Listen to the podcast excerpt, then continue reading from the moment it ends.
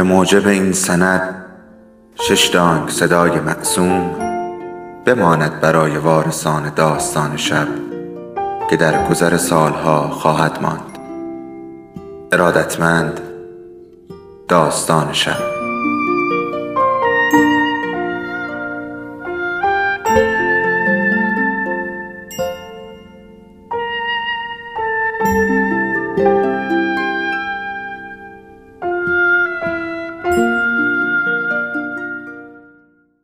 یکی بود یکی نبود. جان دلم که شما باشید. همه مقدمات که آماده شد درست در همون روزی که میرزا به نویسای ما قرار بود راه بیفتن. بار عام بزرگ آلی قاپو بود و همه اعیان و اشراف جمع بودند و مجلس جای سوزن انداز نداشت. اول خان لرخان مقرب دیوان که چاق و سنگین بود هن هن کنان رفت جلو و تومار قصیده تازه شد در آورد و قرا و برا خوند که در اون دو سه جا اشاره سریح کرده بود به دراز دستی قلندرها و یک بار هم کلمه توپ رو توی شعر جا داده بود و همه هزار احسنت گفتند. بعد منجم باشی اجازه خواست و با همون زبانهای قمعمع که شما بهتر می‌دونید شروع کرد به مقدمه چیدن و عاقبت رفت سر مطلب و گفت قربان خاک پای مبارکت گردم. اوضاع نجوم سماوی و کواکب علیاوی که هر یک غلام حلقه به گوش بل رکاب به دوش حضرت زل اللهیند گرچه دلالت تام و استدلال مالا و کلام دارد بر صحت و عافیت ذات قرین و شرف همایونی.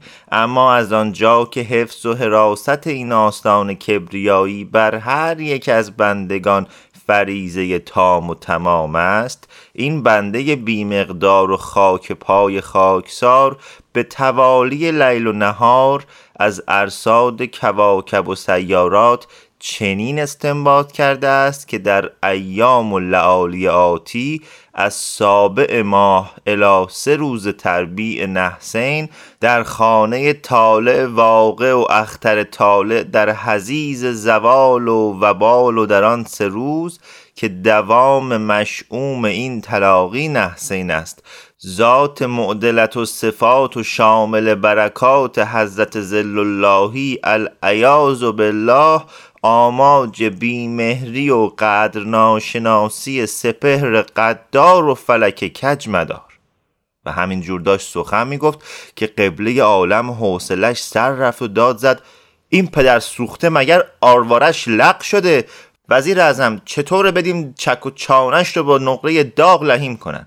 خاج نورالدین وزیر اعظم که دید کار داره خراب میشه دوید جلو و تعظیم بالا بلندی کرد و گفت قربان لقلقه لسان جناب منجم باشی رو به این بنده کمترین ببخشید. این عادت علماست. عف میفرمایید. اما گمان می‌کنم از نظر غیرتمندی نسبت به ذات همایونی مطالبی دارد که از قضا قبلا هم با بنده در میان گذاشته. اگر عنایتی میفرمودید به گمانم خطری برای مقام شامخ سلطنت در اوضاع کواکب دیده. خان لرخان مقرر دیوان هم در قصیدش متذکر این نکته شد اما عنایت نفرمودید. قبله عالم روی کرسی سلطنت جابجا جا شد و توفی به طرف سلفدان زرین انداخت که در دست قابچی باشی بود. بعد گفت من که از حرفای این جوون پرچونه چیزی سر در نیاوردم. به زبون باباش حرف می‌زنه. بهتر خودت بگی وزیر اعظم.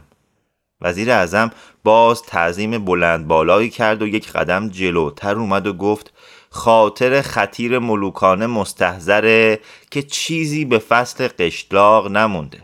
پایتخت همایونی گرچه قبطه بهشت انبر سرشته اما سوز پاییزی بدی داره و بندگان درگاه محتاجن که استخوناشون رو آفتاب بدن.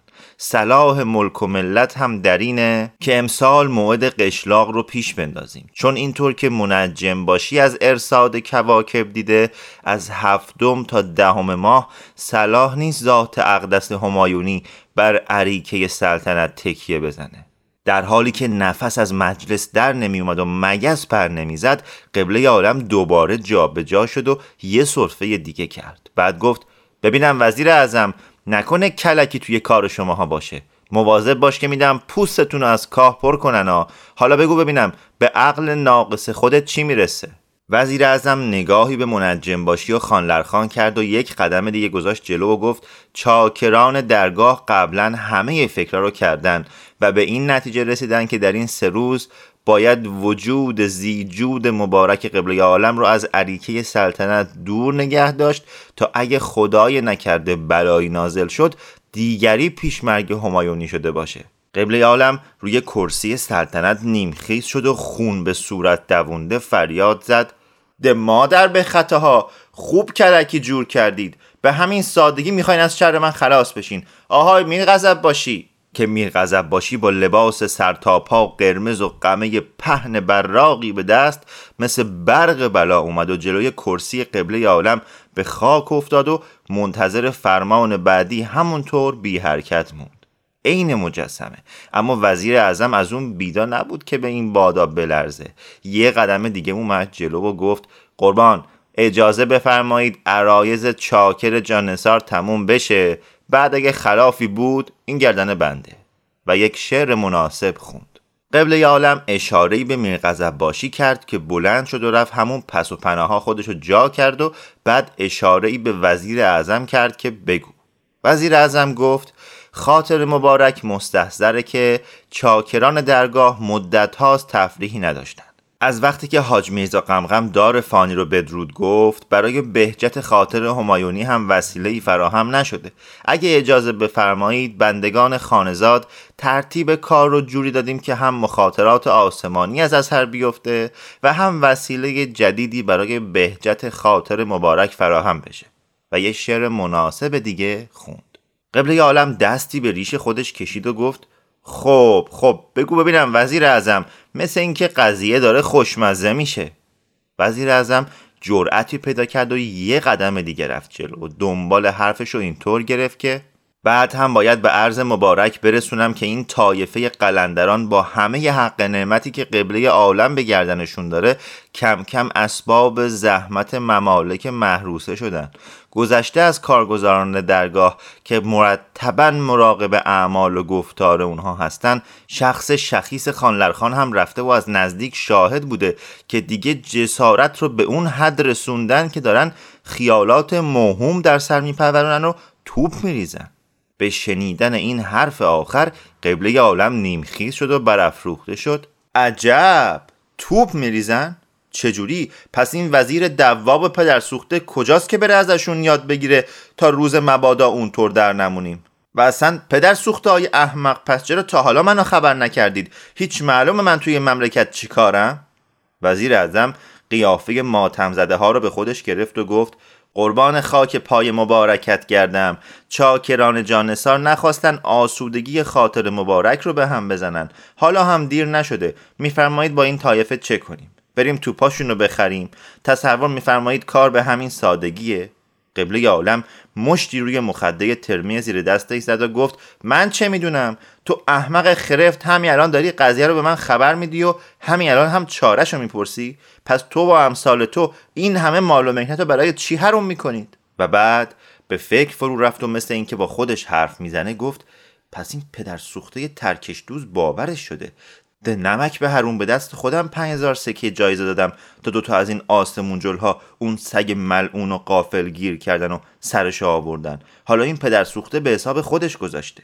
بعد رو کرد به وزیر اعظم و فریاد کشید. حالا خود بیشعورت بگو چه گوهی خیال داری بخوری؟ وزیر اعظم گفت این طایفه ظالم معتقدن که به زودی معجزی به وقوع خواهد پیوست و خودشون رو برای این معجز آماده می‌کنن. توپ ریختنشون نشون میده که این معجز دست کم رسیدن به حکومته. چاکران درگاه فکر کردند که به یه تیر دو نشون بزنن. هم به ظهور این معجز کمک کنن و هم به رفع بلایای آسمونی در اون سه روز. به این طریق که ظاهرا میدون رو برای این حضرات خالی می‌کنیم و آستان مبارک رو به قشلاق می‌بریم و از اونجا که قشلاق همایونی در ولایات جنوبیه و نزدیک به سرحد ممالک محروسه و رفت و آمد چاپار و ایلچی از اونجا آسون تره شاید ابهت قرب جوار مبارک موجب صلح و سلام با دولت متحاب همسایه بشه و وسیله رفع کدورت های بین الاسنین و به یک شعر مناسب دیگه کلام خود رو ختم کرد. در همین اسنا زمزمه ای در مجلس افتاد و جست جست کلمات بارک الله و احسنت به گوش قبله عالم هم رسید که راضی و خوشحال گفت احسنت وزیر اعظم. حقا که نون و نمک ما حلال بوده. بعد نقشه ای نیست. شنیده بودم که اینها مزاحم تدابیر دولت بودن. اما نمی‌دونستم کارشون تا این حد بالا گرفته باشه که زیر گوش ما توپ بریزن. نمک به هروما خب دیگه چه نقشه ای براشون کشیدیم ملعون؟ وزیر اعظم خوش و خوشحال گفت بقایای دولت همایونی باد. هفت از بازاری هایی رو که طرف معامله اونها بودن هفته پیش حکیم باشی آستان به زیارت اسرائیل مفتخر کرد. اموالشون رو هم به فتوای میزان و شریعه که معروف حضرته مصادره کردیم و ترتیبی میدیم که در قیاب سایه مبارک این حضرات گورشون رو به دست خودشون بکنن. بعد هم که مخاطرات ارزی و سماوی به میمنت و مبارکی مرتفع شد و در رکاب همایونی از قشلاق برگشتیم هفت نفر از سرکردگان این حضرات رو قربانی قدوم مبارک می‌کنیم و هفتاد تاشون رو شماجین می‌کنیم و باقیشون رو هم حبس و تبعید. گمان می‌کنم دیگه قائله بخوابه.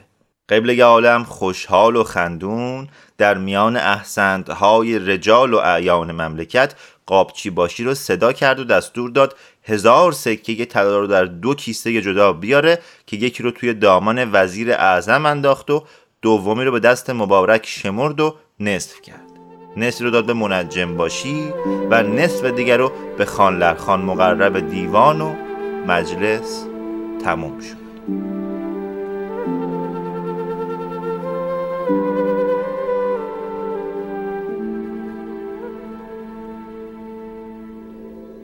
داستان شب بهانه است. برای با هم بودن دور هم نشستن شنیده شدن.